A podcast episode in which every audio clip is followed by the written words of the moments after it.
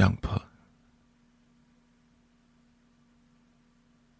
제가 양파를 키우기 시작한 건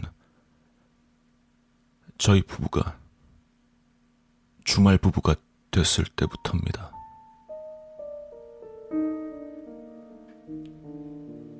지방에서 교사 생활을 하는 아내랑 서울에서 회사 생활을 하던 나. 이렇게 우린 주말 부부였습니다. 아이도 없이 집에 혼자 있다 보니까 여간 심심한 게 아니더라고요. 게다가 제가 술, 담배를 하는 것도 아니고 놀이문화에 익숙한 편도 아니라서 이곳저곳 모임 자리에 끼는 것도 여간 부담스러운 게 아니었습니다. 운동도 좋아하지 않고, 뭐 게임도 좋아하지 않고, 미술도 좋아하지 않고, 음악도 좋아하지 않습니다. 제게 취미 생활이란 게 딱히 없었습니다. 개나 고양이를 키워볼까 하는 생각도 있었지만, 제가 또 동물 털에 알러지가 있어서 그것도 쉽지가 않더군요. 그냥 직장 일이 끝나면 집에 돌아와서 혼자 밥 차려 먹고 쇼파에 누워서 멀뚱 멀뚱 TV를 보다가 잠드는 게 그게 제 하루의 끝이었습니다. 게다가 회사에서도 일거리가 줄어서 혼자 있는 시간이 눈에 띄게 늘어나기 시작했죠.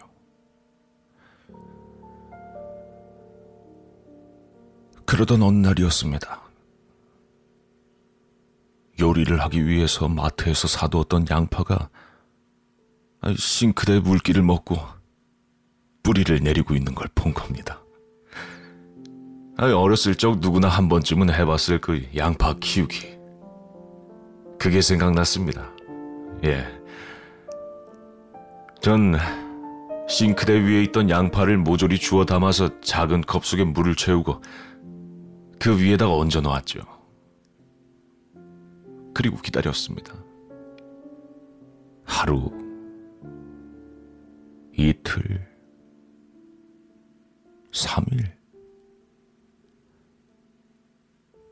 뿌리부터 천천히 발을 내린 양파가 5일째가 되는 날부터 싹을 틔우지 뭡니까?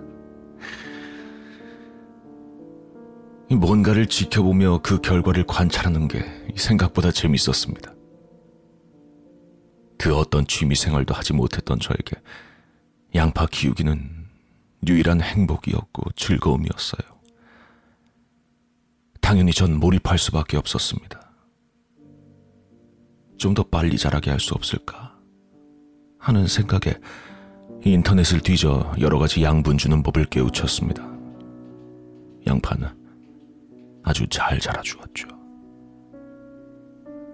대파처럼 크게 입을 쭉쭉 뻗으며 자라는 양파가 대견스럽고 마냥 신기했습니다. 주말 저녁이 돼서 서울에 올라오는 아내도 이걸 보면 저와 같이 양파의 모습에 신기해할 것 같았습니다. 근데 아내는 이런 정적인 취미를 가진 남편이 조금은 불쌍해 보였나 봅니다. 여기저기 작은 유리병에 담겨 있는 양파들을 보더니 한숨을 쉬면서 저를 안쓰러운 듯 바라봤습니다. 지금의 아내를 보니까 예전에 우리 결혼을 죽도록 반대하던 장모님의 얼굴이 떠올랐습니다. 하지만 전 상관없었어요. 양파 키우는 게 세상 무엇보다도 재미있었습니다. 예. 2주가 되자 양파는 난초처럼 여러 갈래의 줄기를 뻗고 엄청나게 크게 자랐습니다. 제가 뭔가를 해낸 듯한 기분이 들면서 제 자신이 대견스럽기도 하고 뿌듯했습니다. 당장이라도 아내에게 자랑하고 싶었습니다. 절 한심스럽고 형편없는 남편이라 생각할지도 모르지만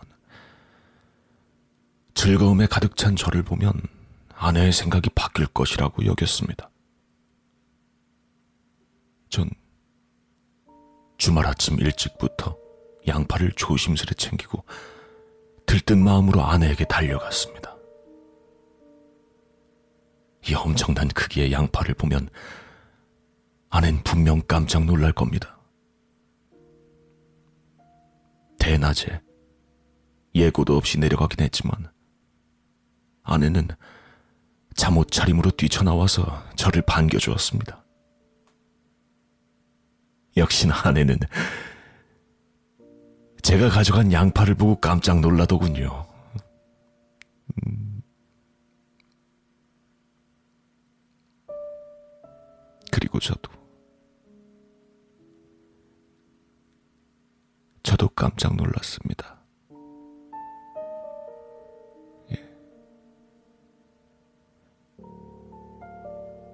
그렇게 돌아오는 길에 전 줄기가 네 가닥으로 뻗은 아주 큼지막한 양파 두 개를 얻었습니다. 어찌나 큰지 트렁크에 싣기도 벅찼습니다.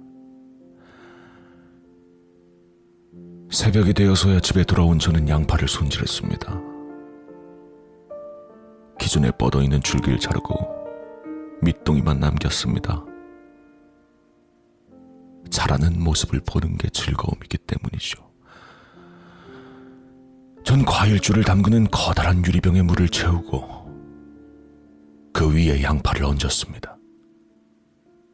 양파 하나는 뿌리가 너무 길어서 유리병 속에 뿌리를 우겨 넣는데도 어려움이 있었습니다. 이전의 양파들과는 달리 뿌리가 까맣긴 했지만 곧 하얗게 발을 내릴 겁니다. 양분을 뭘로 줄까 고민을 했습니다.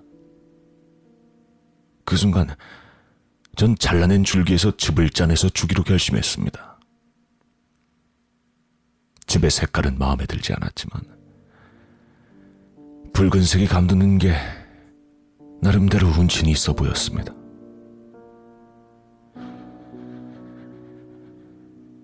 이번 양파는 전에 키우던 양파와는 확연히 다른 느낌을 줍니다.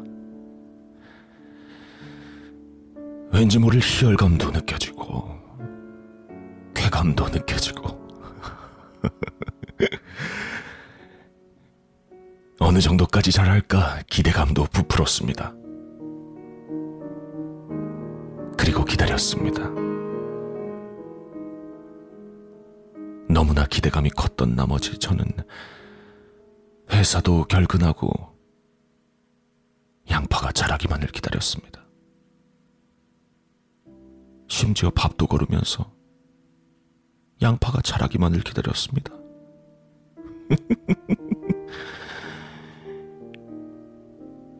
양파만 생각해서 그런지 가끔씩 양파가 유리병 속에서 나와서 허공을 떠다니는 꿈을 꾸기도 했습니다. 근데 이게 꿈이 아닐 거란 생각도 들었습니다.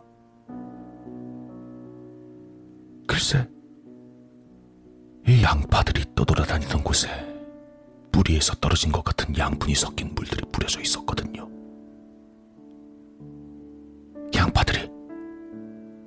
저에게 양분을 더 원하고 있는 것 같았습니다.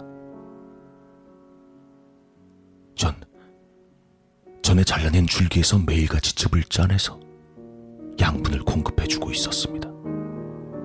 근데 며칠이 지나니까 이젠 그 줄기도 말라 비틀어져서 더 이상 즙이 안 나오더라고요. 채를 썰어서 으깨보기도 했지만 더 이상 즙이 나오질 않았습니다. 근데 이 유리병 속의 양파가 계속 양분을 요구하는 눈빛을 보내는 겁니다. 이안 되겠다 싶어서 다른 양파들의 즙을 찾아서 밖으로 나서려고 했는데 그때 마침 당신들이 온 겁니다. 예?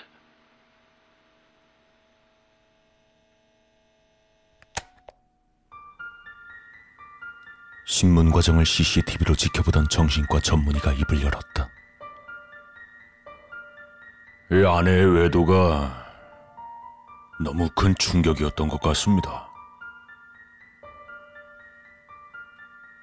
옆에 서 있던 담당 형사도 입을 열었다. 처벌할 수 있을까요? 법원에서 정신과 진단을 요구하면 결과에 따라 처벌 여부가 결정될 겁니다. 현재로서 판단컨대 음, 정신분열이나 과대망상증인 것 같습니다. 아무리 정신병이라도 그렇지 사람 머리가 무슨 양파도 아니고